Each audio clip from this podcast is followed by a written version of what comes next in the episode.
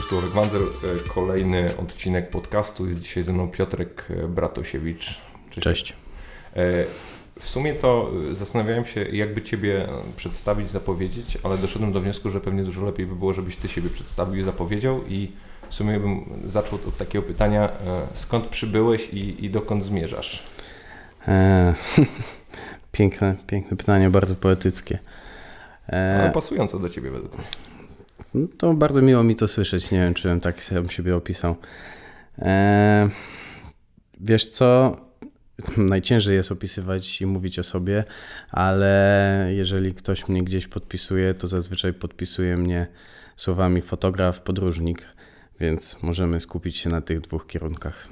No właśnie tak też, tak, tak też myślałem, e, gdy, gdy, gdy się przygotowywałem do tej rozmowy i no, trzeba jasno powiedzieć, że to w sumie czego dokonałeś dotychczas, czyli odwiedziłeś 101 państw, prawda?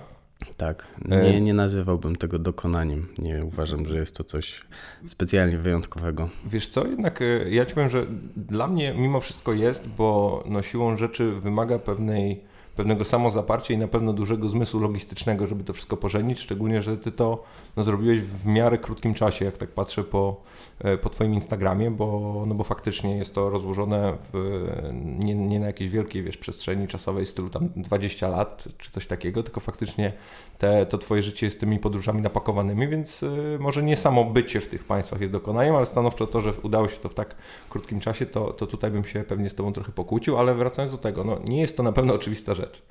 To, o czym mówisz, to znaczy przede wszystkim e, de facto właściwie to trwało to około 20 lat, chociaż to, co widzisz na Instagramie, to oczywiście ostatnie lata, które są bardziej e, skoncentrowane na podróżach i jest ich coraz więcej i są coraz częściej, ale zaczynając pierwszy daleki wyjazd, było to około 5 e, lat temu. Miałem już z tego co pamiętam, w okolicach 35 odwiedzonych państw i były to wyjazdy, które do 18 czy tam do 20 roku życia odbywałem z rodzicami, jeżdżąc dużo po Europie samochodem, e, jeżdżąc bardzo dużo po Polsce samochodem z mamą, która jest e, przewodnikiem po Warszawie i kocha bardzo Polskę. Wcześniej prowadziła wycieczki też na całym świecie, więc można powiedzieć, że podróżowanie mam gdzieś tam zaszczepione we krwi. W każdym razie przejechaliśmy z ojcem nieraz Europę dookoła. Jeździliśmy oczywiście co roku na narty e, do Włoch, do Austrii, do Szwajcarii. E, jeździliśmy co roku na kursy językowe do Wielkiej Brytanii, więc trochę tego było już startując. A, a sama przygoda z takim bardziej e, skomercjalizowanym, powiedziałbym, podróżowaniem rozpoczęła się, tak jak mówię, gdzieś tam raczkowała od 4 lata temu i na dobre zaczęła się 2 lata temu. Masz jakiś taki y, podróż, którą wspominasz jako jakąś taką, nie wiem, przełomową, która sprawiła, że, że, że zapragnąłeś więcej i faktycznie no, zacząłeś, przyspieszyłeś w tej, w tej jakiejś swojej e, wędrówce, czy, czy, czy nie, nie, nie wybierasz żadnej z tych miejsc? E, zdecydowanie, oczywiście ogólnie staram się nie wybierać i nie e, kategoryzować, ale faktycznie była taka podróż, która miała duży wpływ na zmianę mojego życia wtedy.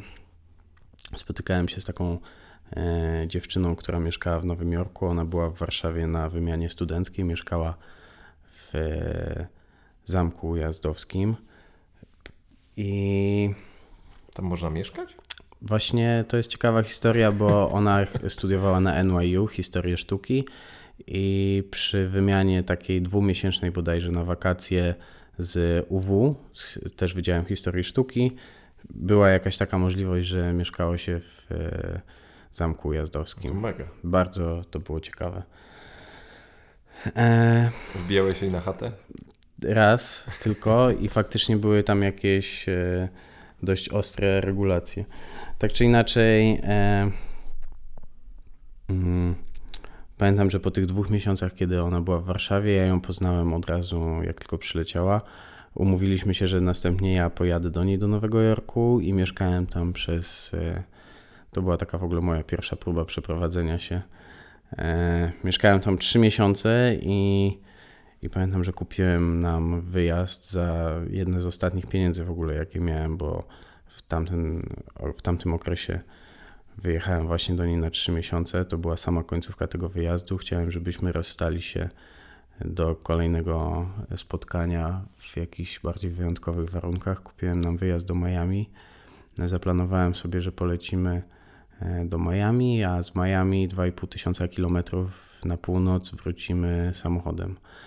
I powiedziałem jej o tym, ale niestety spotkałem się wtedy z nieprzychylną reakcją.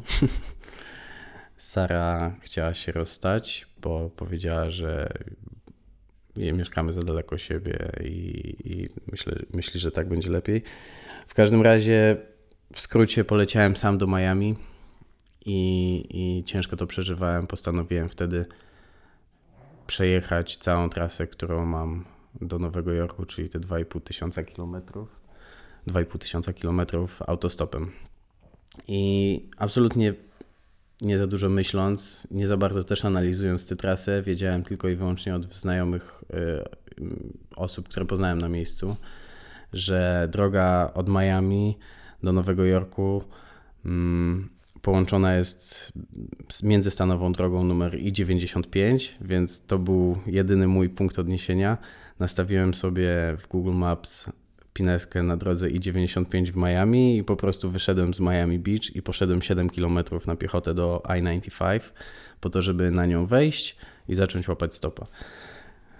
E, suma summarum skończyło się to tak, że kiedy dotarłem już do tej I-95, okazało się, że ona idzie nad miastem, czego oczywiście nie, nie widać było w Google Maps, więc szedłem kolejne no, co najmniej 5 czy 6 kilometrów pod nią, że czekając na najbliższy wjazd do niej. Wszedłem na nią. Był koszmarny korek, jak to przy wyjeździe z Miami, więc w tym korku złapałem pierwszy samochód. E, tylko i wyłącznie dlatego prawdopodobnie, że był ten korek, bo była to taka ładna dziewczyna, do której się bardzo ładnie ja uśmiechnąłem i prawdopodobnie by się nie zatrzymała, gdyby nie to, że, że spotkaliśmy się wzrokiem. I że stała w korku. Tak, dzięki temu, że stała w korku. E, I ona mnie podwiozła zaledwie 30 km, ale to był taki pierwszy początek tej trasy. I przez najbliższe 6 dni od tamtego momentu tłukłem się przez te 2,5 tysiąca kilometrów i pamiętam, że to był taki pierwszy moment faktycznie, w którym poczułem zew przygody. I, i, I bardzo dobrze się wtedy z tym czułem. Pamiętam dokładnie jadąc na, na tylnym fotelu jednego z samochodów, jak patrzyłem przez okno i myślałem o tym, że to jest cudowne, że nie mam teraz żadnych zmartwień i że nie mam żadnego planu na następne dni i nie wiem tak naprawdę, co się stanie. I jestem w jakiś sposób wolny. A nie miałeś, e, chyba że, chyba, że nie wspomniałeś o tym, nie miałeś takiej, nie wiem, jakiejś pokusy, żeby zboczyć z tej trasy do Nowego Jorku i gdzieś tam Wiesz co, tak zapodziać? jak ci wspomniałem, e, to było pod sam koniec mojego wyjazdu z Nowego Jorku, więc musiałem się w ogóle zmieścić w tym tygodniu, żeby wrócić samolotem z Nowego Jorku do Warszawy. Więc nie było mowy tym razem o tym, ale tak czy inaczej to była podróż naprawdę pełna przygód, szczególnie jak na chłopaka, który nigdy wcześniej nie robił E, na pewno nic aż tak samodzielnego. E, no i od domu do domu cały czas wszyscy byli bardzo przyjaźni, zapraszali mnie do siebie, podwozili mnie. To było, pamiętam, o ile dobrze pamiętam, 18 samochodów, e, jedna ciężarówka, jeden autobus, taki bardzo szemrany, przemytniczy mi się wydaje który trąbił, co jechał tylko i wyłącznie bocznymi drogami, trąbił co godzinę w lesie na przykład, zatrzymywał się i wybiegało kilku Azjatów z lasu i wskakiwali do luku bagażowego. I później wysadził wszystkich e, w jakimś lokalnym Chinatown. To ciekawe też było. Ale to jak, jak, jak już... No i jeden radiowóz oczywiście, bo jeszcze zostałem po drodze e, ściągnięty z drogi. Ej, a co, co ci tacy policjanci powiedzieli? W, e, bo, bo rozumiem, co to, to jest. E, to była taka sytuacja, że szedłem e, poboczem autostrady i to było, o ile pamiętam, w E, no nie, nie, nie pamiętam oczywiście. Jacksonville to jest takie duże miasto na Florydzie. E, na granicy Florydy tak naprawdę północnej. I w, a może to nie było Jacksonville, więc dobra, nie chcę Na skłamać. Tak. będzie Jacksonville. E, I tam była taka sytuacja, że autostrada stawała się mostem, który szedł przez jakieś tam jezioro. I na tym odcinku, który szedł nad jeziorem, nie było tego pobocza, więc tak jakby szedłem, znaczy było, ale ono było takie naprawdę malutkie, miało pół metra szerokości powiedzmy. To był taki malutki pas, no tak naprawdę nie można było się zatrzymać, gdyby nawet coś się komuś stało. E, więc starałem się złapać stopa przed wejściem na ten most, ale oczywiście mi się nie udało. I stwierdziłem, że dobra, w takim razie idę już tym mostem, będzie co ma być. I okazało się, że ten most miał ponad 8 km długości, więc yy, tak w połowie to już byłem przekonany, że w końcu ktoś zadzwoni na policję i na pewno ściągnie mnie ta policja, na pewno nie dojdę do końca. Więc byłem gdzieś tam w głowie przygotowany, miałem historyjkę już ułożoną, że jak przyjedzie policjant, to. No i tak zresztą zrobiłem. Przyjechał policjant, otworzył okno i ja już od razu, zanim on cokolwiek zaczął mówić, to zacząłem krzyczeć, że Jezu, dzięki, dzięki Bogu, że przyjechałeś, bo ktoś mnie podwoził i kazał mi bardzo nieładnie wyrzucił mnie na środku tego mostu i ja się boję teraz i muszę przejść na drugą stronę, więc dzięki Bogu, że przyjechałeś i możesz mi podrzucić. No i on to podłapał i zawiózł mnie tam, gdzie miałem się znaleźć. No. Po, pozdrawiamy tego policjanta. Pozdrawiamy go. A to miałeś w sumie przez te 4 km, czy ile tam szedłeś, to miałeś sporo czasu, żeby przemyśleć historię i dopracować każdy szczegół. Tak, w międzyczasie też yy, obawiam się, znaczy obawiałem się, że miałem udar słoneczny. Naprawdę to, to był jeden z niewielu razów, kiedy tak źle się czułem. Zdjąłem aż koszulkę, zawiązałem sobie dookoła głowy, bo oczywiście przemieszczałem się jeszcze z 20-kilogramowym plecakiem w międzyczasie też przebiegłem, znaczy przebiegłem, no, przeszedłem na zmianę z bieganiem dystans ponad maratonu, e, więc byłem zmęczony bardzo tamtego dnia. W ogóle jak sobie tak o tym myślę, to, e, to naprawdę można dać sobie w kość taką podróżą. Już pomijam aspekt, wiesz, że, że no jedziesz przez ileś tam dni, cały czas jesteś w trasie, tak naprawdę no, łapiesz snu wtedy, kiedy możesz w jakichś różnych pewnie dziwnych miejscach no ale to też nie jest tak do końca, że łapiesz tego stopa i za każdym razem, kiedy chcesz, tylko no, musisz faktycznie dochodzić ileś tam razy, nie? I, i zdaj sobie sprawę, że to też po, taki, po takim tripie to musi być nieźle wycieńczone. Zdecydowanie. E, ale po pierwsze, teraz jestem już trochę starszy i, i może wstyd powiedzieć, ale wygodniejszy.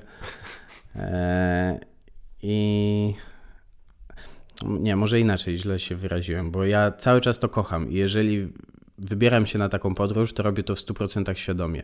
Kiedyś było tak, e, jak zaczynałem podróżować, że robiłem to w ten sposób, bo chciałem zobaczyć jak najwięcej, ale nie mogłem sobie pozwolić na to, żeby w inny sposób na przykład to zrobić. To był taki pierwszy, znaczy pierwszy impuls, ten, o którym opowiedziałem Ci z Miami, to akurat też była w 100% świadoma decyzja. Ale kiedy później zacząłem coraz więcej podróżować, to tych wyjazdów było już w pewnym momencie tak dużo, że nie mogłem sobie pozwolić na to, żeby w każdym miejscu, wiesz, mieć i hotel, a nawet hostel, mm, czy, czy nawet wszędzie poruszać się autobusami i pociągami. Czasami po prostu musiałem. Mm, tak było zresztą w przypadku Norwegii, która jest wyjątkowo droga, szczególnie dla nas. Więc całą Norwegię nie dość, że spałem w namiocie, a w Norwegii jest cudowne prawo, które pozwala rozkładać namiot dosłownie wszędzie. I to jest, to jest świetna anegdota, bo tam stojąc przy drodze, właśnie łapiąc stopa, często zdarza się tak, że oni mają w ogóle chyba najwięcej Tesli na mieszkańca. E, więc często bardzo zdarza się tak, że zatrzymuje się jakaś taka piękna Tesla albo jakieś nowisieńkie Porsche, zatrzymują się gdzieś przy drodze i cała rodzina wychodzi i rozstawia namiot. I jakby dla nich to jest taki dość popularny sposób spędzania wolnego czasu i to jest wspaniałe. Czy rozumiem, że miałeś jakąś historię, że obok twojego namiotu właśnie zaparkował Porsche i rozstawili... Nie, wielokrotnie to widziałem po prostu, wiesz, łapiąc stopa, że, e, że takie samochody się zatrzymują i widzę, widzisz wtedy, że rodzina na pewno jedzie na wakacje i jest cała taka kultura campingu i to jest piękne. E, od razu powiemy, że tutaj te dziwne odgłosy, które się dobywają gdzieś za Piotrka, to jest pies Kleks, który właśnie chyba przyciął komara i tam będzie burczał. To, czy to będzie aż tak słychać? Kleks leży tak ze 4 metry od nas, ale Kleks jest mopsem, trzeba wytłumaczyć i Kleks po prostu lubi chrapać. Tak. A mopsy siłą rzeczy mają y, Płaskie nos. Nie dość rozwinięty układ oddechowy, więc tak są jest. głośne. E, ale wracając do, do podróżowania. A, prze, przepraszam, jeszcze Norwegia. skończę z tą Norwegią. Dawaj. Więc y, Norwegia dla mnie była bardzo, bardzo chciałem ją zobaczyć, bo jest tam kilka miejsc, które mnie niesamowicie właściwie to ciągnęły już wtedy do fotografowania, ale, e, ale totalnie nie miałem na to kasy, więc Norwegię przez cały tygodniowy wyjazd wydałem bodajże 600 zł. I to oczywiście było ze wszystkimi lotami, to znaczy to, to był cały pakiet, który wydałem. Więc na miejscu poruszałem się wyłącznie autostopem. Przez tydzień e, jadłem tylko orzeszki, które zabrałem z domu, z czego trzy dni robiłem sobie głodówkę leczniczą na wodzie.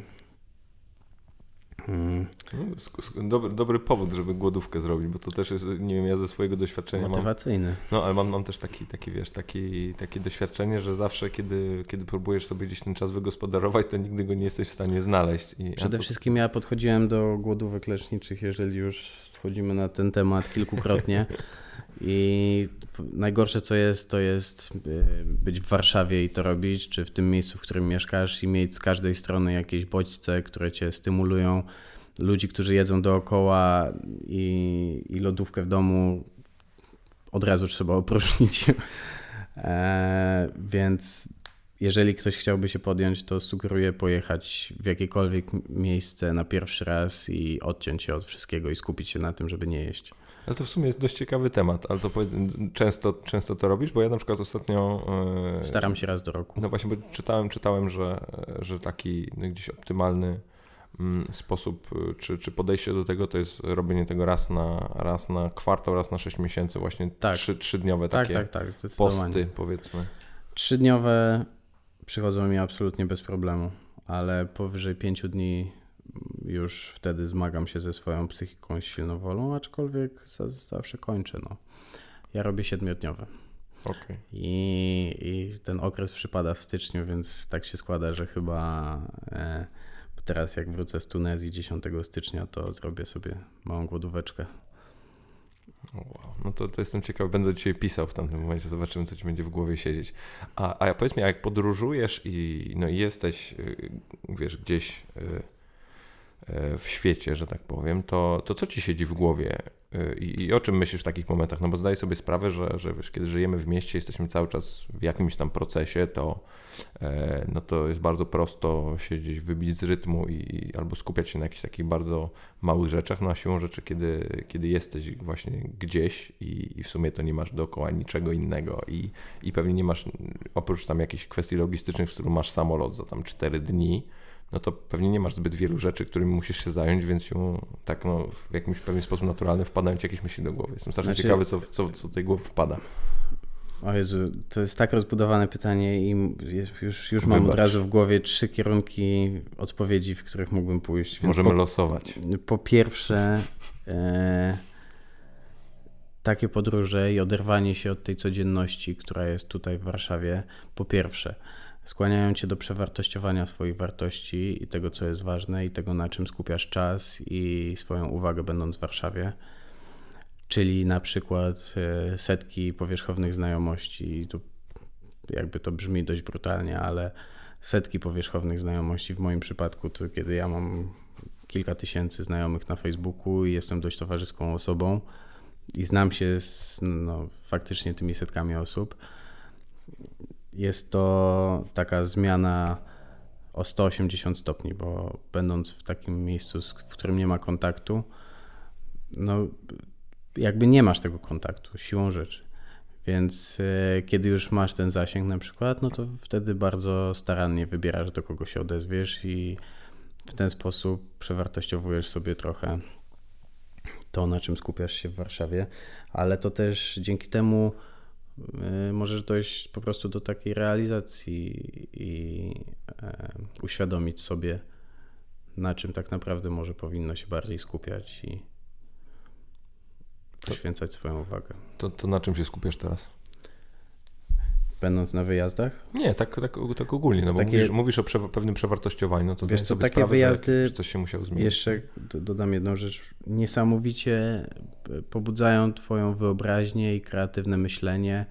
W ogóle mówi się o tym, że powinno się tak naprawdę raz na miesiąc zmieniać otoczenie, żeby pobudzić kreatywne myślenie i być w sytuacjach, które nie są dla ciebie oczywiste i znajome, czyli nie cały czas być w tym rytmie, na przykład praca, dom, znajomi, tylko wyjechać choćby na weekend gdziekolwiek na Mazury, żeby być, dać troszkę odpoczynku umysłowi, który wtedy od razu zaczyna w nowym środowisku, pod nowymi bodźcami inaczej pracować. I dla mnie, e, tak jak w zeszłym roku, czy właściwie już koniec tego roku, w 2018 roku mamy samą końcówkę, byłem w tym roku niecałe 3 miesiące w Polsce. Więc wydaje mi się, że jakby to jest, porównałbym to trochę do biegania. Osoby, które biegają, wiedzą, że zakładając słuchawki, czy nawet nie zakładając słuchawek, wpada się w taki trans podczas biegania. Jest to taki trans myślowy, który cały czas, ja bardzo często na przykład dochodzę do jakichś nowych kreatywnych pomysłów. Notabene pomysł z odwiedzeniem wszystkich państw świata też powstał przy, podczas biegania. No. A długo biegasz, w sensie, jeżeli chodzi o dystans? E, jeżeli chodzi o dystans, aktualnie biegam sobie bardzo rekreacyjnie. E, bo, bo nie mam czasu, żeby skupiać się na treningach. Jak, jak wyjeżdżam, to mam raczej 40 minut, żeby pobiegać 6-7 km, a nie 2 godziny, żeby biegać 15. Ale przechodziłem przez wszystkie fazy, zrobiłem maraton, zrobiłem pół Ironmana nawet. Kiedyś się na tym bardziej skupiałem. Ja, ja sobie zawsze, e, ja zawsze pamiętam, że jak e, że dla mnie bieganie spełniało też taką funkcję, bo właśnie mocno bym powiedział poznawczą, bo siłą rzeczy jak biegasz, no to jesteś w stanie zobaczyć jakąś tam najbliższą okolicę mhm. miejsca, gdzie akurat stacjonujesz i to szczególnie kiedy no na przykład nie wyjeżdżasz e, biznesowo, czyli masz dwa dni gdzieś i raczej mocno zaplanowany grafik, no to to jest ten taki to jakaś taka godzina wbita w ten twój program, w której jesteś faktycznie w stanie zobaczyć, co, to, co do, dookoła ciebie gdzieś jest i, i dla mnie to zawsze był taki też moment, żeby żeby się faktycznie wyłączyć i, i, totalnie czuję to, o czym mówisz właśnie, jeżeli chodzi o to, że, że no, podczas biegania masz tę głowę kompletnie w jakimś innym miejscu. I w 100% tak uważam to i to jest w ogóle rzecz, którą najbardziej lubię absolutnie w bieganiu, bo samego biegania, jeśli mam być szczery, nie lubię aż tak bardzo. Całe życie jestem sportowcem w wielu różnych dziedzinach, głównie w tenisie, a biegam już teraz od 10 lat i głównie robię to dla zdrowia i kondycji psychicznej, a nie fizycznej.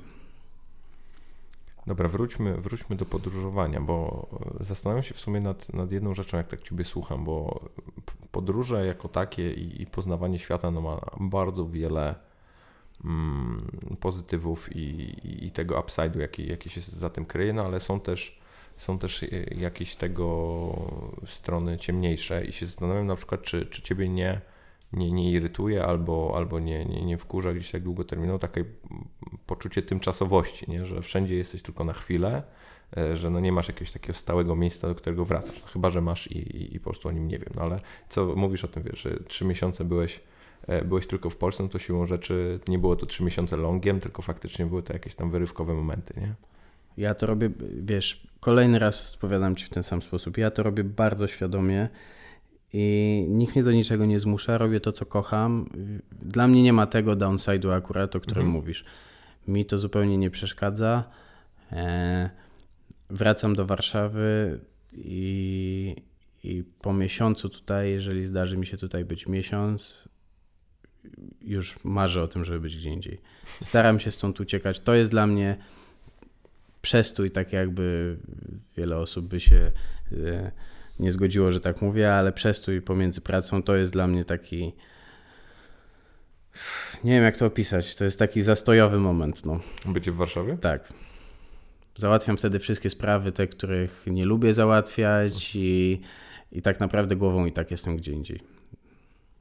Oprócz tego, że spotykam się z rodziną i, i z bliskimi znajomymi, i czasem oczywiście lubię raz na jakiś czas wrócić do Warszawy, do domu, to, to nie przepadam za tym miejscem. Staram się uciekać. Wspomniałeś o, o mamie przewodniczce. Jakbyś sobie tak miał przypomnieć z dzieciństwa, to jest jakaś taka jedna, jedna rzecz albo kilka rzeczy, które e, no, które od, od mamy wyciągnąłeś, które teraz bardzo mocno wpływają na to, jakim jesteś człowiekiem i jak, jak żyjesz? No matko. Hmm. Ja myślę, że e, moja mama jest no, bez dwóch zdań jedną z najbardziej niesamowitych osób, e, jakie miałem kiedykolwiek e, przyjemność poznać w moim życiu i spędzać z nimi czas i, i móc uczyć się od nich. I imponuje mi na naprawdę tak wielu różnych polach, że ciężko mi powiedzieć. Chciałbym móc powiedzieć, że, że tak, ale chyba nawet nie potrafię teraz wybrać jakiegoś konkretnego przykładu związanego z podróżowaniem. Dała mi na pewno siłę charakteru. To i, i determinację, i, i jestem taki bardzo wyzwaniowy faktycznie i jeżeli założę sobie jakiś cel, to dążę do niego za wszelką cenę i wydaje mi się, że to mogę mieć też po mamie. A swoją drogą po dziadku jeszcze, który był żeglarzem mm. i całe życie też żeglował, mam może chęć taką odkrywania nowych, nowych miejsc. A miałeś, miałeś z nim kontakt, czy, czy taki Tak, tak, dziadek żyje, ma o, 91 super. lat, trzyma się całkiem nieźle. Jeszcze do 85 roku życia był e, trenerem judo. E, mm, sam trenował aikido. Do teraz wciąż chodzi na basen raz w tygodniu, gra w tenisa, gra w siatkówkę. Także dziadek jest twardy. Aktywną rodzinę macie, co? Tak. A... Od strony taty, od mamy zupełnie nie.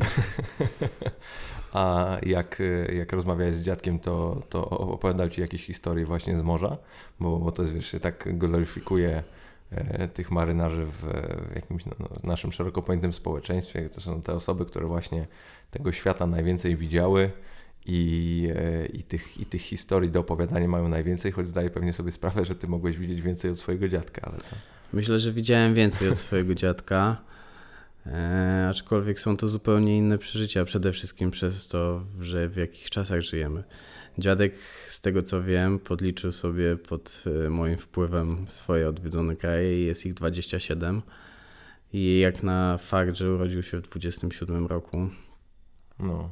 przeżył wojnę w e, wieku no, 18 lat de facto, czyli całe swoje nastoletnie życie spędził na pracy, a później w, w czasie wojny.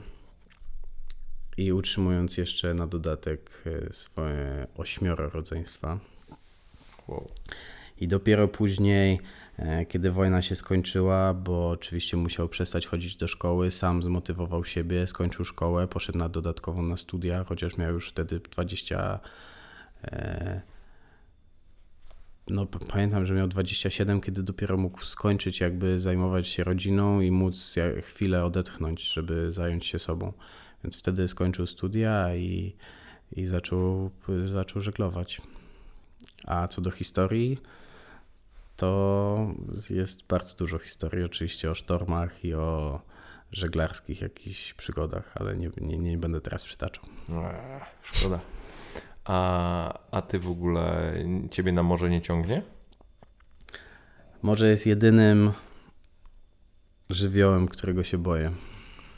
No to widzisz, to mamy bardzo podobnie. Absolutnie ciągnie mnie, żeby zatrudnić się i zaciągnąć na kuter rybacki albo na lodołamacz i na 2-3 tygodnie pojechać e, na taką hardkorową przygodę, bo ja generalnie jestem taką osobą, którą ciągnie do wszystkich ekstremalnych wyzwań i i lubię się sprawdzać na każdym kroku i sprawdzać swoją wytrzymałość psychiczną.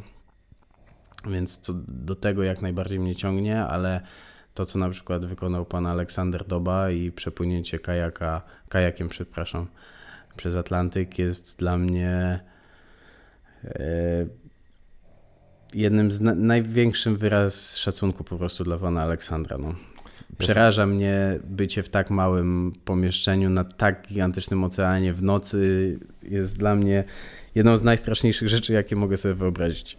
Powiem Ci, że nawet jak teraz sobie o tym myślę, to mnie ciarki przechodzą, bo to o Jezus, Absolutnie niesamowita rzeczy książka pana Aleksandra Doby o tym, jak przepłynął. No to, to, to Boże, to jemu w ogóle bym chętnie zadał pytanie, co mu w głowie się działo, jakby właśnie, wiesz, to jest... z prawej woda, z lewej woda, z przodu, z tyłu woda, nic innego nie ma. Trzy miesiące. A z drugiej strony to, o czym teraz mówisz na przykład, czyli ta cała pustka i to, że jesteś e, sam ze sobą tak naprawdę, albo z żywiołem i ze swoim umysłem przede wszystkim, e, to mnie nie przeraża, bo jednym z moich największych marzeń jest przejście przez Antarktydę samodzielnie.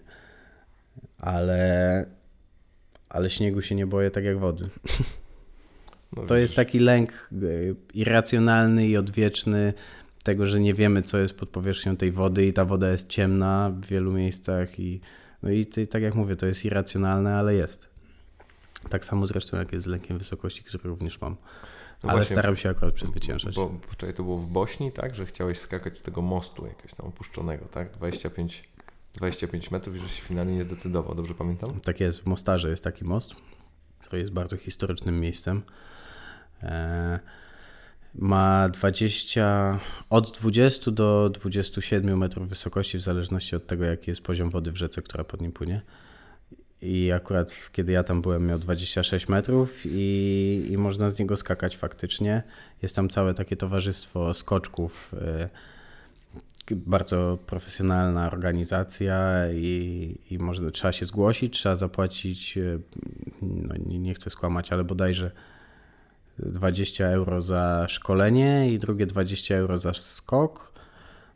Coś takiego, ale jeżeli zapłaci się to 20 euro za szkolenie, które też jest dość profesjonalnie przeprowadzone przez skoczków, którzy skaczą tam cały dzień, każdego dnia i mają po kilkaset skoków na swoim karku, i uczą cię całej techniki i zaczynasz od 10 metrów, y, później przechodzisz do 15 i później dopiero idziesz na ten most. E, I, i aha, i jak skoczysz już z tego mostu, jeżeli się zdecydujesz oczywiście, to dostajesz taki oficjalny certyfikat, zostajesz wpisany do księgi, jesteś już jednym z tych skoczków i dożywotnio możesz już skakać wtedy za darmo, gdybyś miał ochotę powtórzyć ten wyczyn. To, to czemu nie skoczyłeś? No bo tak jak powiedziałem, mam lęk wysokości, poza tym może też, e, nie wiem, staję się starszy i myślę coraz bardziej, moja wyobraźnia pracuje. I więc przeszedłem przez szkolenie, w życiu w ogóle skakałem najwyżej z 18 metrów, więc wyżej niż nawet ten e, drugi pułap treningowy, ale jest to zupełnie inne przeżycie, kiedy na początku dostajesz cały wykład o bezpieczeństwie i cały, całą stronę techniczną poznajesz, to jak masz y, przeprowadzić każdy skok, jak składać ręce, na czym się skupiać, gdzie trzymać wzrok, jak wykonać krok i jak wpaść do wody. I masz nagle tyle rzeczy w głowie, na których musisz się skupiać, że bardzo dużo czasu spędzasz na krawędzi i to było dla mnie niesamowite przeżycie, że ja na tych 10 metrach, na tym pierwszym skoku wielokrotnie nie mogłem y, wykonać tego kroku, dlatego że przed samym krokiem musisz osiągnąć totalny spokój i pełną świadomość tego, co chcesz zrobić i jak to chcesz zrobić, zanim skoczysz. A dotychczas skacząc, wykonywałem jeden skok i skakałem nie myśląc o tym, co mam dokładnie zrobić. Wiedziałem tylko, że chcę wpaść na nogi muszę wpaść w miarę prosto i tyle. Więc to jest jakby to zupełnie inne przeżycie. W każdym razie przeszedłem przez te 10 metrów, przez te 15 metrów i, i poszedłem na, na górę na skok. I spojrzałem w dół i stałem tak oczywiście z dwie minuty.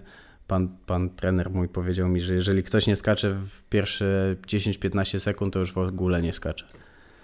Czyli, czyli Więc faktycznie stałem tam ze dwie minuty, nie mogłem się przełamać i powiedziałem, że nie skaczę. No, mam tu gdzieś, za bardzo się boję tym razem. I tyle. Zszedłem na dół, zszedłem do mojej dziewczyny, Natki i siedziałem tam prawie półtorej godziny na dole, patrząc na ten most, patrząc w górę, analizując każdy centymetr tego lotu i byłem mega kurwiony na siebie, że nie, że nie mogę się przełamać, bo po prostu zawsze staram się łamać takie wszystkie moje strachy i bariery.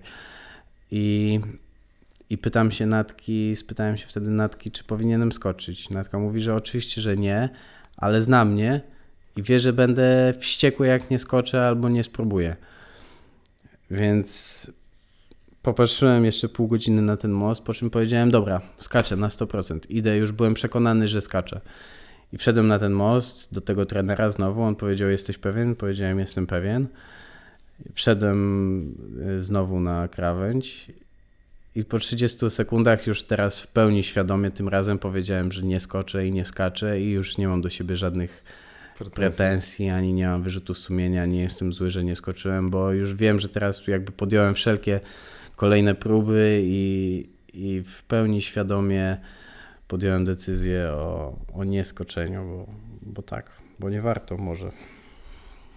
Zaćmy to jest bardzo ciekawe, bo jak sobie, sobie wiesz, wyobrażam personę takiego podróżnika na osobę, która się właśnie, wiesz, jak w sensie inaczej, jak taki podróżnika, to wyobrażam sobie taką osobę, która, wiesz, niczego się nie boi, jest takim właśnie chojrakiem i, i zawsze szuka jakiejś tej dodatkowej adrenaliny i, i to, też, to też sprawia, że, że w sumie nabieram coraz większego szacunku też na przykład do tego, co robisz, bo no bo sobie zawsze o tym myślę, że to jest wiesz, takie totalnie na, idę, idę na żywioł i, e, i, i teraz będę sobie patrzył i, i eksplorował, a, a to też e, trzeba mieć naprawdę jaja, żeby czasami przyznać, że, że to nie jest ten dzień. To jest jeden z pierwszych razów w moim życiu, kiedy naprawdę tak świadomie odpuściłem i zrobiłem, postąpiłem rozsądnie. E, I chcę Ci jeszcze powiedzieć, że przede wszystkim, jak ktoś się nie boi, to jest głupi. Można nie przyznawać tego, albo można się nie bać wszystkiego, ale każdy się czegoś boi. I jeżeli ktoś się niczego nie boi, to jest głupi. A to, że szukam ciągle nowych wrażeń i bardziej ekstremalnych bodźców, to jest faktycznie prawda, ale staram się być też w tym coraz bardziej rozsądny, tak jak mówię. A masz jakiś teraz swój taki, e, jakiś jeden namacalny cel, do którego, do którego zmierzasz? No bo wspomniałeś o tej Antarktydzie, ale zakładam, że jak cię, jak cię znam, to że masz x takich, takich jakichś pomysłów, które się w twojej głowie rodzą. Jestem bardzo ciekawy, na czym obecnie, na jakim etapie jesteś? Jest kilka rzeczy, które na pewno chciałbym w życiu zrobić i większość z nich e, wiąże się faktycznie z walką ze swoim umysłem bardzo imponują mi cztery pustynie, czyli cztery maratony na czterech kontynentach, z czego jest to, zużyłem teraz nie skłamał, ale e, pierwszy to jest Gobi, mhm. czyli Mongolia, Chiny. To jest tam Sahara. Drugi to e, Atacama, mhm. czyli Peru, Boliwia. Na pewno Ameryka Na Południowa. Pewno jest dużo mocniejszy z Ale nie dokładnie wiem, gdzie jest ten bieg. Wydaje mi się, że Peru i później trzecia to Sahara, czwarta to Antarktyda. I to już jest pustynia lodowa. I no i faktycznie to też jest taki ultimate challenge dla wytrzymałości. I takie rzeczy mnie zawsze jakoś jarały i cały czas jarają, więc gdzieś to w tyle głowy mam, a, a poza tym na razie skupiam się oczywiście na skończeniu tego projektu. Wiem, że jak skończę ten projekt, to zacznę, zajmę się bardziej ekstremalnymi i wytrzymałościowymi rzeczami. Zaczniesz się na, na, na wysokie góry wspinać? Myślę, że to jest na pewno kolejny krok naturalny, chociaż tak czuję, chociaż nie, nie dla wielu osób. No. Wiesz co, ja przede wszystkim jak patrzę na, na te twoje relacje, bo tak to trzeba nazwać, e, które na Instagramie prowadzisz, to to naprawdę to jest, przeglądałem sobie jeszcze je dzisiaj, dzisiaj, dzisiaj rano przed, przed naszą rozmową e, i to jest naprawdę niesamowite i w jaki sposób ty jesteś w stanie oddać to miejsce, w jakim jesteś w danym momencie, nie? Bo, bo ja naprawdę jestem, wiesz, gościem, który ze względu na, na różne tam uwarunkowania e, zewnętrzne, przede wszystkim na to, że grałem w piłkę, to, to trochę świata widziałem, ale z drugiej strony nigdy go nie widziałem od, z tej perspektywy, bo raczej tu był, wiesz, hotel, boisko, mhm. stadion, hotel, samolot, etc., cały czas w kółko. E, no i tych, tych krajów nastukałem, ale faktycznie w życiu nie widziałem, e, wiesz, na przykład Azerbejdżanu z takiej perspektywy, jaką ty pokazałeś, nie? I, i dla mnie też było, było bardzo fajna taka, taka przygoda nawet przez to przejść, a już w ogóle, wiesz, to przeżyć i, i się zastanawiam, e, jak sobie tak patrzysz wstecz i sobie myślisz o tych wszystkich miejscach, to, to jestem bardzo ciekawy, co co czujesz i, i, i, czy, i czy jesteś dumny z tego, e, no, z, tych, z tych wszystkich miejsc, które odwiedziłeś i z tego, w jaki sposób to pokazujesz, no bo zdaję sobie sprawę, że no bardzo wiele ludzi ciebie obserwuje i patrzy na to i jestem jakoś nim zainspirowana, albo, e, albo jest to taki, wiesz, guilty pleasure, nie? że sami nigdy w życiu nie będą chcieli wyjechać ze względu na jakieś ich ograniczenia, ale z drugiej strony patrzą sobie na to, jak ktoś inny to robi i sobie tak myślą, o fajnie też tam, tam jest ten świat i ktoś faktycznie tam był i to zobaczył, nie?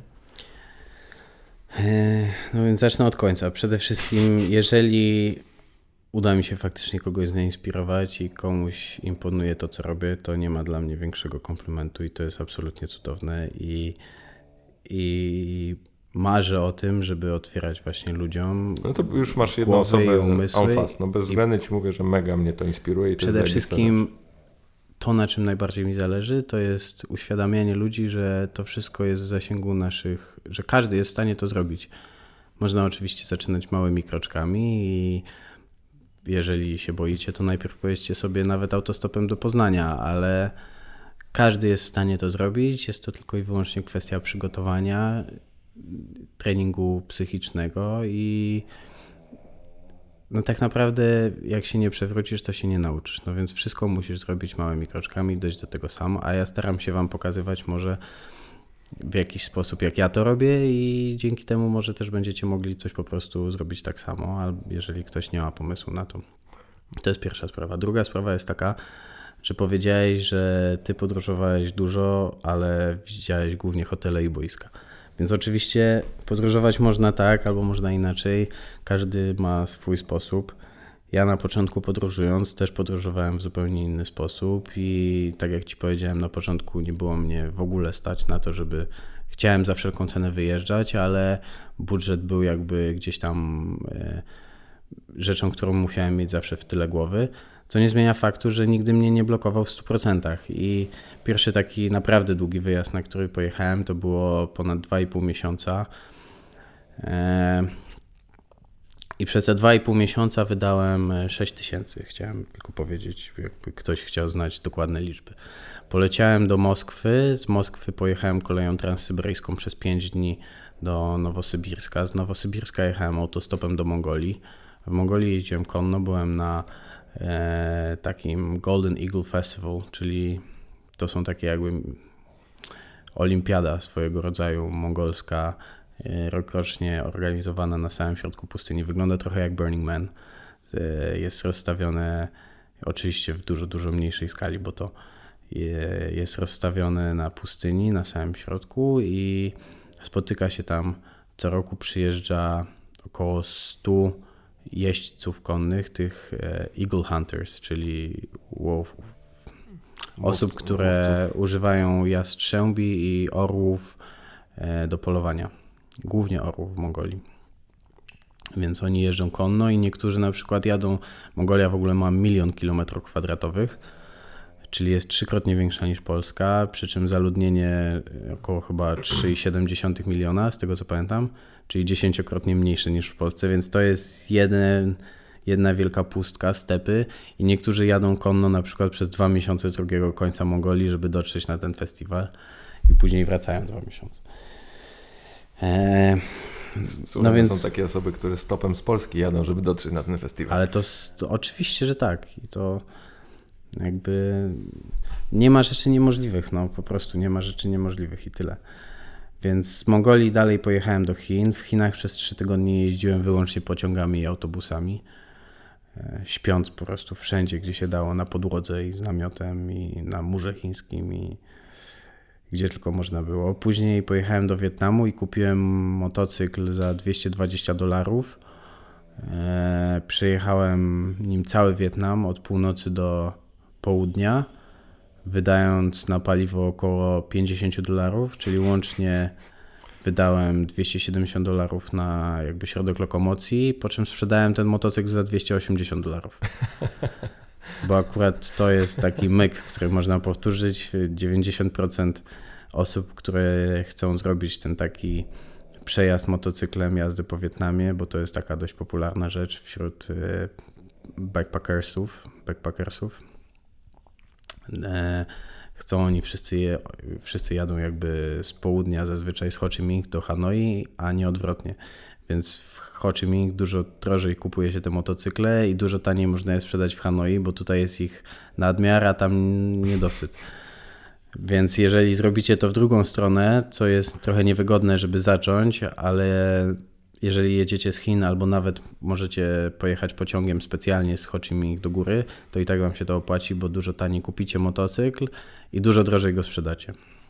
No to dobry patent. Masz jeszcze jakieś takich e, właśnie hintów, powiedzmy, które, które w różnych miejscach świata e, sobie gdzieś zapisałeś albo, albo A po, powtórz mi proszę jeszcze to pytanie, na które, do którego się odnosiłem w Wiesz co, nie, mam, nie pamiętam. No właśnie. Kompletnie. Dobra, w sensie... bo ja też zacząłem odpowiadać, opowiedziałem o dwóch rzeczach i zapomniałem o czym mówię. Szczerze ci powiem nawet, że to sam nie wiem do końca, czy było to pytanie, bo to był, wiesz, pewien ogólny wywód ze znakiem zapytania na końcu i nie wiem, czy można do końca pytaniem nazwać. Okej, okay, okej. Okay. Ale, ale strasznie mnie, strasznie mnie to, to, co powiedziałeś a propos tego, tego motocykla interesuje, no bo to jest właśnie... Mm, wydaje mi się, że to środowisko, jak powiedzieć, backpackersów jest takie mocno nastawione na różnego rodzaju rozwiązania niestandardowe i, i, i, gdzieś tam, szczególnie w internecie, wytworzyła się jakaś taka społeczność ludzi, którzy sobie różnego rodzaju takie, e, różnego rodzaju triki i, i te rozwiązania pod, podsyłają i się zastanawiam, czy gdzie, gdzie tego można szukać, no bo zakładam, że ktoś ci o tym motocyklu powiedział. Nie, to Czyli akurat tak był to tak stuprocentowy przypadek. Ja jechałem z Chin, więc siłą rzeczy jechałem z północy na południe, ale teraz ja mogę wam powiedzieć, ja mogę wam o tym powiedzieć teraz. No. A ktoś ci, a w takim razie miałeś coś takiego, co ktoś ci powiedział i faktycznie to zadziałało i było bardzo przydatne? Mogło tak być, ale jest to bardzo precyzyjne pytanie i nie znam przykładu. A co do strony, y, czy jest jakaś taka strona, Mekka, wiesz, Nie, może jest, ja nie wiem. Na pewno Lonely Planet prowadzi takie fajne bardzo strony i tam jest po prostu setki tysięcy wątków.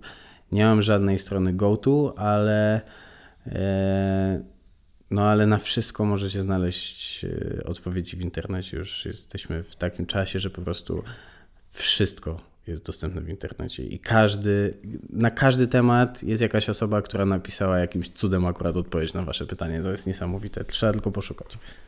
Gdzieś w pewnym sensie to sprawia, że z jednej strony nie czujemy się wyjątkowi, bo to znaczy, że ktoś pomyślał w bardzo podobny sposób, z drugiej strony jest to To otwiera oczy w ogóle nie? bardzo, bo jak wiesz, jadąc ja na przykład przez Afrykę, przebijając się przez jakieś granice, jadąc do Mauretanii czy nie wiem, Sahary Zachodniej i, i, wiem, że to są gdzieś tam niebezpieczne tereny, szczególnie na granicach. I otwieram sobie przeglądarkę i zaczynam szukać i, i widzę, jakie tysiące wątków po prostu ludzi, którzy robią to samo. Więc jakby nie jesteś wyjątkowy w żaden sposób. No. A z drugiej strony też nie jesteś sam, co też jest fajne. Nie? To też jest fajne, oczywiście, że tak. I można znaleźć bardzo dużo odpowiedzi. Ale pamiętajcie też, że dużo ludzi panikują, więc podchodźcie sceptycznie do tego wszystkiego. E, po, powiedziałeś e, jakiś czas temu o tym, że no, kwintesencją dobrego podróżowania jest przygotowanie i, i się zastanawiam, co, co, co, mówiąc przygotowanie, co masz dokładnie na myśli, no bo to może być logistyka, to może być jakiś plan na podróż, może to być no, setup zdjęciowy, etc. To czym jest Twoje przygotowanie do podróży? Kwestia planowania jest zdecydowanie kluczowa. Kiedyś jej nie doceniałem, ale kiedyś też e, było to dla mnie trochę inne podróżowanie, dużo bardziej spontaniczne. Jeszcze kończąc e, tamtą poprzednią historię, wtedy faktycznie jeździłem z budżetem dziennym 10 dolarów, więc jakby siłą rzeczy musiałem jeździć tak, a nie inaczej. I, i tak, a teraz skupiam się. Na tym, żeby robić też z tego jakiś tam biznes i, i mieć zdjęcia na Instagram. To jest też gdzieś tam zdobywanie materiału cały czas. Y, często jest tak, że po prostu mam tak zaplanowane wszystko, że nie ma czasu już nawet na spontaniczność, tylko chcę zaliczyć wszystkie miejsca, które koniecznie chcę zaliczyć i jest to wyścig z czasem czasami i po prostu mega mało śpię i cały czas na przykład jestem za kierownicą samochodu, wspinam się na górę Cicho kleks. o, obudzisz. E, kleksa możecie śledzić na Instagramie, bo jakbyście chcieli zobaczyć, jak wygląda. Jest, to wrzucę, wrzucę e, link w opisie. Kleks the Magnificent nazywa się i to jest taki czarny, bardzo śmieszny, grubiutki mops, jakby to kogoś interesowało.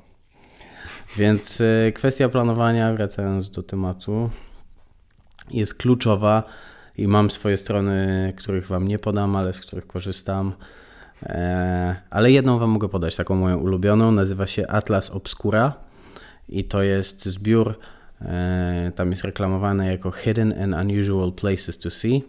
I faktycznie jest taki katalog, można wpisywać sobie albo państwo, albo region, albo nawet miasto.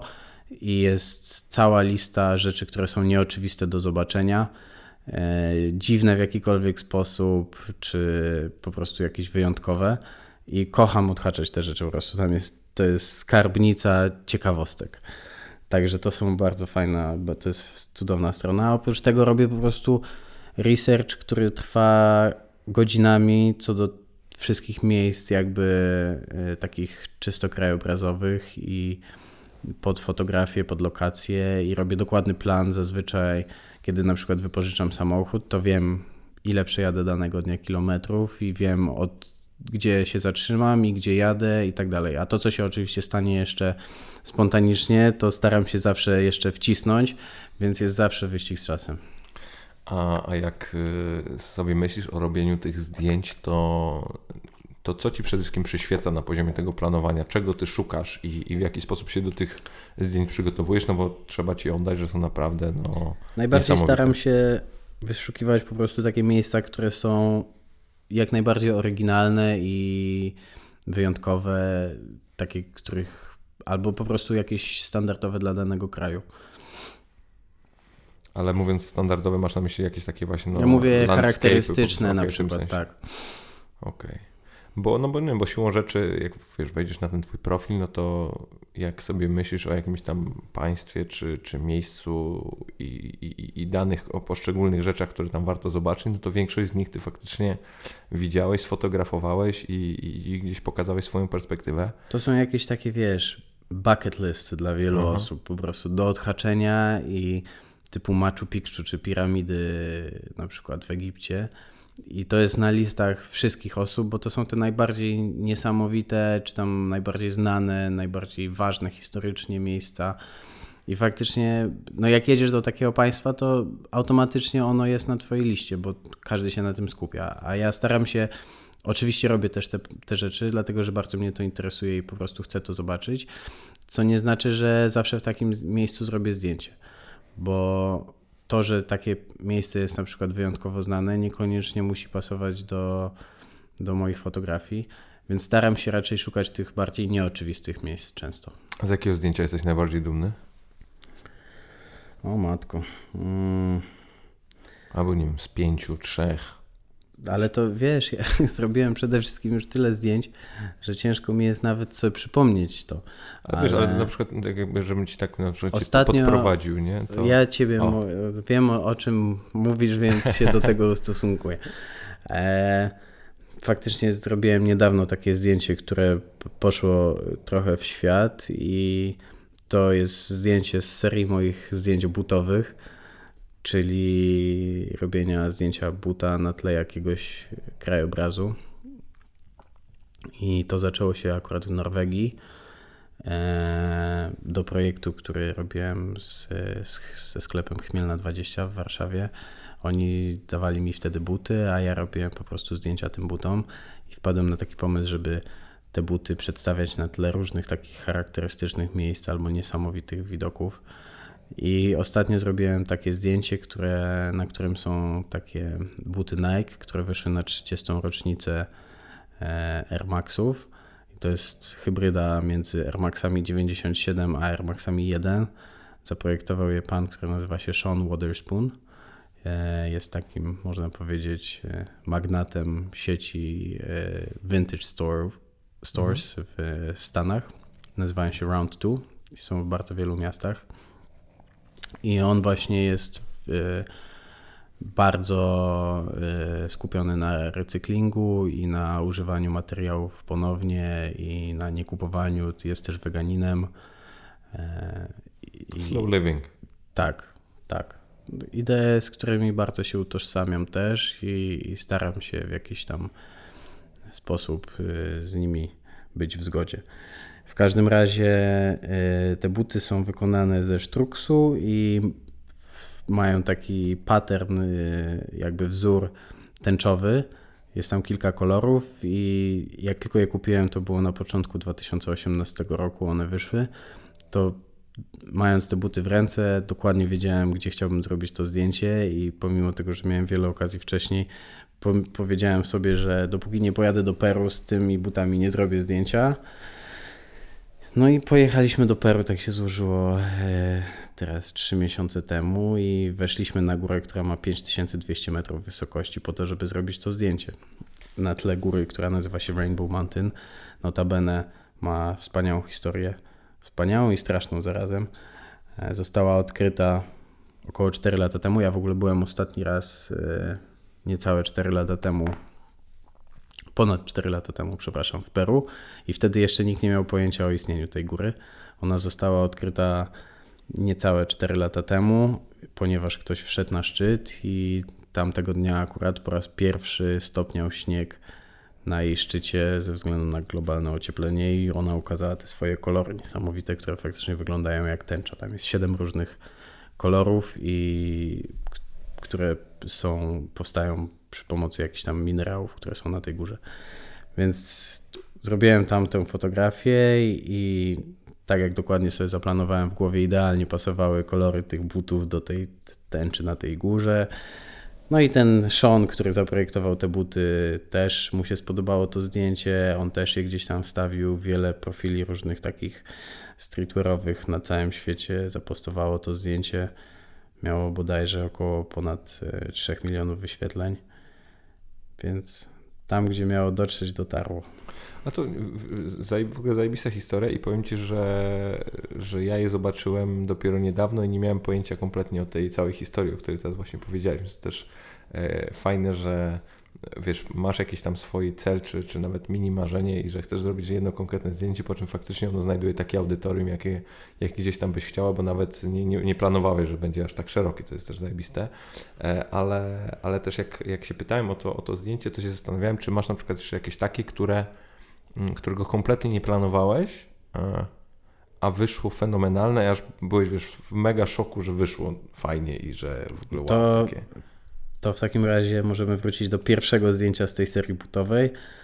Totalnie nie planowałem, że, że to wyjdzie tak fajnie i, i no, w ogóle nie planowałem, że z tego zrobi się taka seria, a wyszło to zdjęcie tak świetne i wtedy też zresztą zostało repostowane przez i Hypebeast, i High Snowbite, i, i Complex i też miało kilka milionów wyświetleń. To są białe buty Adidas, Easy, na Preikestolen w Norwegii. I ono też wyszło rewelacyjnie i ono dało mi właśnie inspirację do całej, zrobienia całej tej serii. Słuchaj, bo, bo powoli się pewnie będziemy zbliżać do, do końca, bo, bo też nie chcę tutaj nadwyrężać Twojego, twojego czasu między, między Spokojnie, jeszcze mamy troszeczkę czasu. No to widzisz, to bardzo, to bardzo dobrze, bo e, no zostało Ci jeszcze 92 państwa. Tak jest. Dobrze liczę. E, na któreś konkretne jesteś bardzo nastawiony albo bardzo e, chciałby, chcesz tam polecieć, już się nie możesz doczekać? Hmm. Na pewno jest kilka takich i, i jednym na pewno z nich jest e, Japonia, której się nie mogę doczekać, ale zarazem bardzo się jej boję, bo, bo takie mam wygórowane oczekiwania i wyidealizowaną mam tę Japonię i to jest dla mnie takie miejsce, do którego odwiecznie dążyłem, żeby dotrzeć. I, i, jestem jak rzadko trochę zestresowany tym wyjazdem, że w końcu będę w tej Japonii. A, a w ogóle nie planowałem tej Japonii, dlatego że jakby w mojej głowie Japonia była dla mnie jakimś bardzo przede wszystkim drogim państwem, więc żeby zobaczyć wszystko to, co bym chciał i spróbować każdego jedzenia, które bym chciał. Trzeba by mieć bardzo dużo pieniędzy i nie przejmować się czasem. I w mojej głowie zawsze Japonia była gdzieś tam odkładana na później, na później, na później. I, I tak się złożyło, że dostaliśmy bilety do Japonii od lotu polskich linii lotniczych. E, ja dostałem dwa, więc zabieram natkę. No i lecimy do tej Japonii i, i stresuje mnie to. No. Powiem Ci, że y, to jest w takim razie dość zabawna historia, bo z kolei Japończycy słyną z tego i tam masz w ogóle do, do tak, tak horrendalnej jakiejś sytuacji doszło, że tam wręcz rząd Ci e, subsydiuje pomoc psychologa, e, ponieważ Japończycy mają bardzo podobny crash e, na Paryż. Mhm. I wielu Japończyków właśnie, wiesz, wyobraża sobie ten Paryż jako gdzieś fenomenalne miejsce i po prostu oni tam hordami latają i, i się zawodzą i to tak potwornie do tego stopnia, że wracają potem do domu i potrzebują pomocy Matko psychologa, żeby sobie z tym poradzić. Więc jak będziesz, wiesz, potrzebował dobrego terapeuty po powrocie, to, to daj znaka, będziemy, będziemy kombinować. Dobrze, dobrze, będę pamiętał. Ale nie, ale to, to, to wierzę, że, wierzę, że się uda. Ja na pewno, jeżeli chodzi o Japonię, to przepotwornie chciałbym zobaczyć tą górę Fuji, nie? I to jest coś, co po prostu... Wejdę sobie na górę Fuji, Wejdę to niewątpliwie. No, to, to, to, jestem ciekawy, w jakich butach i, i jakie zdjęcie stamtąd powstanie. Bardzo dobre pytanie, ale myślę, że jeśli powstanie zdjęcie, to z widokiem na górę Fuji, a nie z góry Fuji. Siłą rzeczy, siłą rzeczy. No. Ale to pewnie, wiesz, najpierw zrobisz zdjęcie, potem się podreptasz.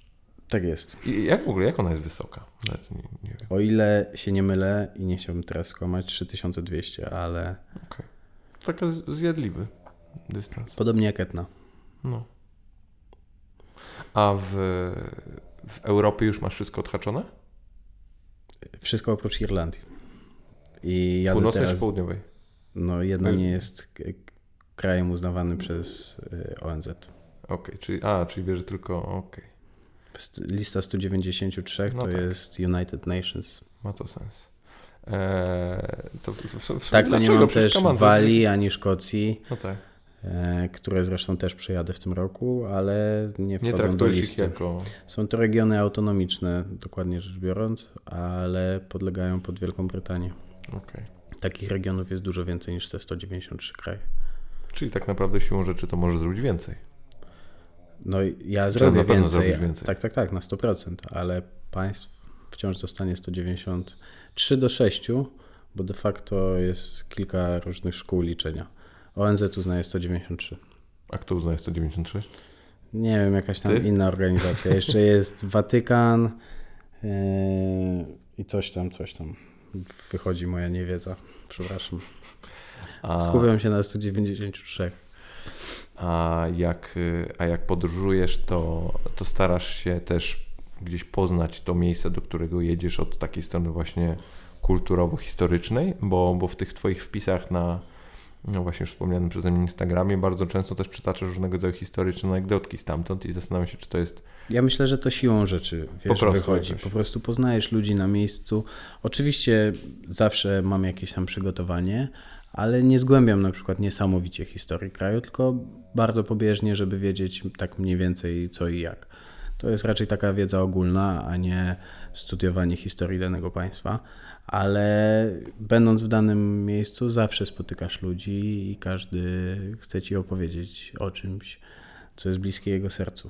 To jest w ogóle fenomenalne, szczególnie jak mi się wydaje, że to jest y, bardzo takie rozwinięte w, w krajach, czy Ameryki Południowej czy, czy gdzieś Afryki, że tam faktycznie ludzie mają taką dużo większą otwartość na, na innych i, i tą swoją historię chcą opowiadać, tak mi się wydaje, jak też paru, pa, parę ja, osób. Ja osobiście najbardziej lubię kontynent afrykański, chociaż Ameryka Południowa jest, jest niesamowita, jest naprawdę niesamowita, ale znaczy właściwie to dlatego staram się nie kategoryzować, dlatego że po prostu każde miejsce ma w sobie coś wyjątkowego i niesamowitego i nie jestem w stanie powiedzieć, ja najlepiej czuję się osobiście w Afryce, ale Azja jest tak wyjątkowa i Stany, czyli właśnie Ameryka Północna, Kanada jest no przecież niesamowita. Stany są tak zróżnicowane, ale z drugiej strony tak samo Chiny, które są tak samo gigantycznym państwem i mają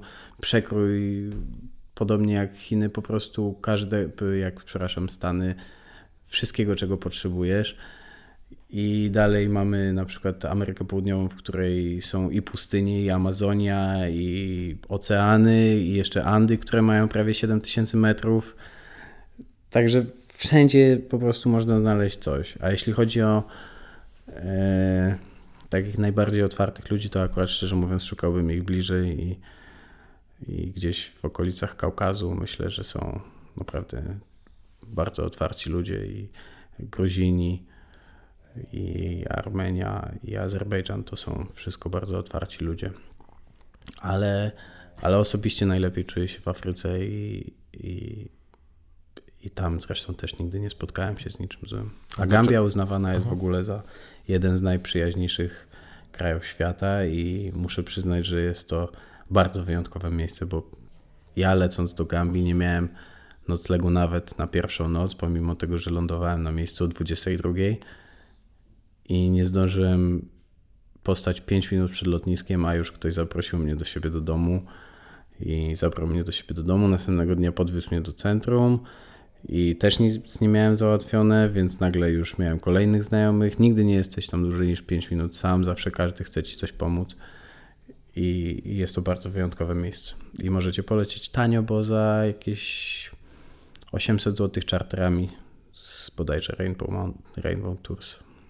A z czego wynika to, to, to poczucie, o którym mówisz, że tam ci jest najlepiej?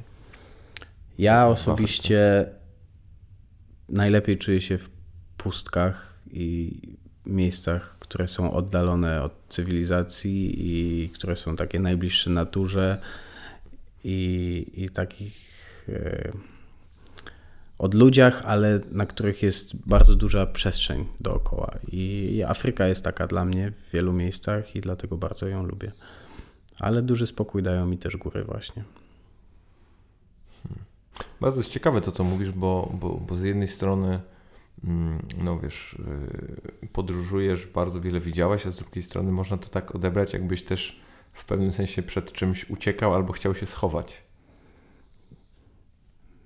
Ja myślę, że po prostu ludzie zawsze doceniają to, czego nie mają może. I przez całe życie wychowywałem się w mieście i, i teraz doceniam co innego, bo poznaję co innego i tyle.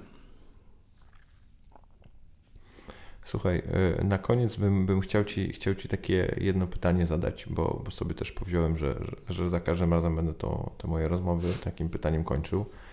E, mianowicie, jakbyś miał możliwość wysłania, wiesz, e, wiadomości na Messengerze albo na jakimś, jakikolwiek inny komunikator. Poczekaj, mogę Ci no, przerwać? Możesz, rzeczywiście. Bo myślałem, że chcesz zapytać na przykład, jakbym miał możliwość wysłania kogoś gdzieś, więc e, nie zapytałeś o jakiś żaden taki ja bym chętnie komuś na przykład polecił, gdzie ma pojechać, e, wiesz. Dobrze, no to w takim taki... razie, w takim razie gdzie, gdzie byś człowieka, Poradnik, gdzie byś, to...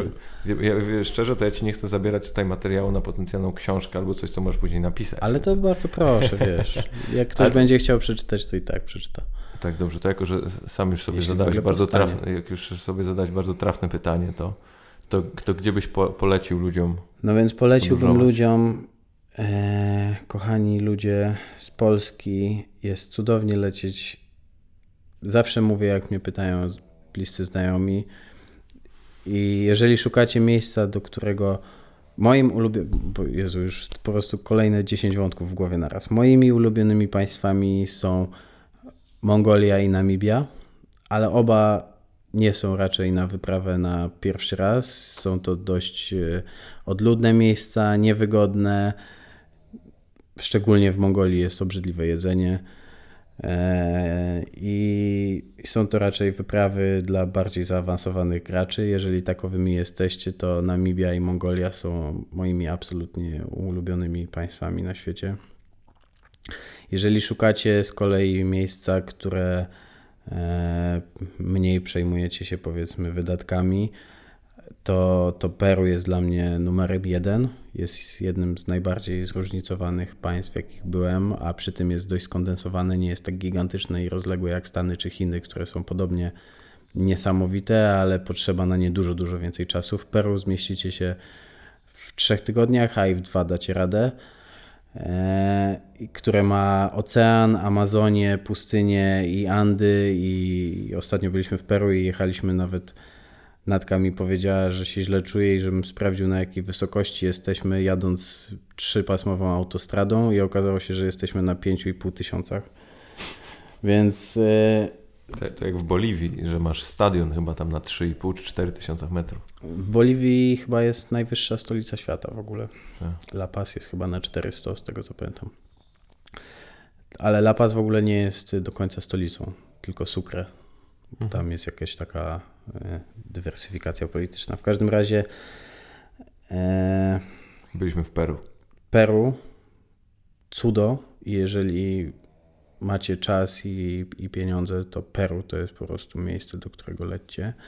A jeżeli chcecie coś krócej albo taniej, ale naprawdę równie imponująco, to zdecydowanie polecam Wam Maroko i Islandię. To są dwa kierunki, które są. Jeden jest, oba są skrajne dość, jeden jest bardzo ciepły, a drugi jest bardzo zimny, ale do jednego i drugiego możecie lecieć za dosłownie 300 zł z Polski tanimi liniami lotniczymi. I jedno i drugie są po prostu niesamowite i nie, nie wiem, co miałbym powiedzieć, bo mógłbym tak dużo opowiadać. No. Opowiadaj. No. Nie, nie, już po prostu Islandia, która jest wyjęta z tego świata totalnie, po prostu jest takim miejscem, które uważam, że każdy powinien zobaczyć. E, I Maroko podobnie w drugą stronę, bardzo tani i przystępny kraj i, i tak bardzo blisko Polski. A dużo bardziej ciekawy czy egzotyczny niż, nie wiem, wyjazd do, na Gran Canarie, czy nie wiem, gdzie tam się lata. Też nie wiem. Chociaż A... cudowna jest też Turcja, Egipt i tu no, Tunezja to bym się nie zapędzał, ale Turcja i Egipt są wspaniałe, jeżeli i też są to dość łatwe i dostępne kierunki. Tylko nie mówię oczywiście o siedzeniu w hotelu, mówię o tym, żeby wynająć samochód i przejechać te państwa i nie bać się tego. Mi się w ogóle wydaje, że jak tak Ciebie słucham, to, to kluczowe jest gdzieś przełamanie tej pierwszej bariery strachu, jaki gdzieś tam masz i, i odważenie się faktycznie, tak jak powiedziałeś, wsiąść w ten samochód i, i ten kraj trochę zobaczyć i go jakoś doświadczyć, no bo tam jest dokładnie z tak samo tego nie zrobisz. Nie? jak u nas. No. Oni ja wiem, że to abstrakcyjnie brzmi, ale tam uczy się dzieci, że w Europie jest strasznie. No. I tam się tak samo boją ludzie, nie dlatego, że faktycznie mają się czego bać, tylko dlatego, że wszyscy mamy swoje granice i racjonalne strachy. No. To jest w ogóle bardzo ciekawy też wątek też na, na, na, na osobną rozmowę, w jaki sposób właśnie, wiesz, myślą o nas e, inni, nie? I, I, że mają dokładnie te same lęki, takie same. E, te, Każdy tego... się boi po prostu tego, co jest nieznane dla niego i tyle. Mi się zawsze przypomina taka scena z, z takiej bajki Potwory i Spółka, kiedy to właśnie te potwory się potwornie bały tych, tych, tych ludzi. Tego e, dziecka malutkiego. Tak, tak? I, I, dla nich to był wiesz, jakiś taki nemezis i najgorsza z możliwych rzeczy, jaka mogła być. E, I tak sobie właśnie myślę, że, że ten strach przed nieznanym to jest o, klek znowu się obudził. Może potwora zobaczył. Może. Poczekaj, ty. o, znalazł się, dobra. Teraz będzie mógł coś powiedzieć. Teraz Kleks jest na kolanach, to na pewno będzie chrapał dużo. E, słuchaj, no to jako, żeby tutaj już go nie, nie wybijać z rytmu, to pozwolę sobie wrócić do tego pytania mojego ostatniego, mianowicie jakbyś miał możliwość wysłania e, wiadomości tekstowej w jakikolwiek sposób, e, czy tam w sposób dowolny, ale taki, że faktycznie ona by dotarła do większości ludzi na świecie i w hipotetyczny sposób oni byli w stanie ją zrozumieć, to zastanawiam się, czy masz jakąś taką jedną myśl czy przesłanie, jaką byś chciał im im powiedzieć i, i, i nas wszystkich z tym zostawić? Myślę, że mówimy o tym gdzieś tam e, w tle tych wszystkich rzeczy, o których mówimy dzisiaj cały czas, żeby być po prostu otwartym i, i nie bać się i nie oceniać ludzi nigdy. Bardzo filozoficzne pytanie mi zadałeś na koniec. Ja myślę, że to, co jest dla mnie najważniejsze, to jest to, żeby pamiętać o tym, że ludzie są z zasady dobrzy i zakładać raczej optymistyczne i pozytywne wersje, aniżeli przejmować się na zapas. I czyli tak naprawdę to, co wcześniej powiedziałem, kiedy już w ogóle zdecydujecie się na taki wyjazd, pamiętajcie, że tam są wszędzie tacy sami ludzie jak u nas i przekonałem się tym o, o tym wielokrotnie. Dziesiątki, jeśli nie setki razy ludzie zapraszają mnie do siebie do domu I tak było od Ameryki Południowej przez Afrykę aż na Syberię. I wszędzie ludzie są tacy sami. I oczywiście zdarzają się osoby, które są złe, ale jeżeli jest się odpowiedzialnym i, i podchodzi do wszystkiego z rozwagą, to, to raczej wszystko będzie dobrze. Piotrek, bardzo dziękuję. Ja Tobie również dziękuję, Olku.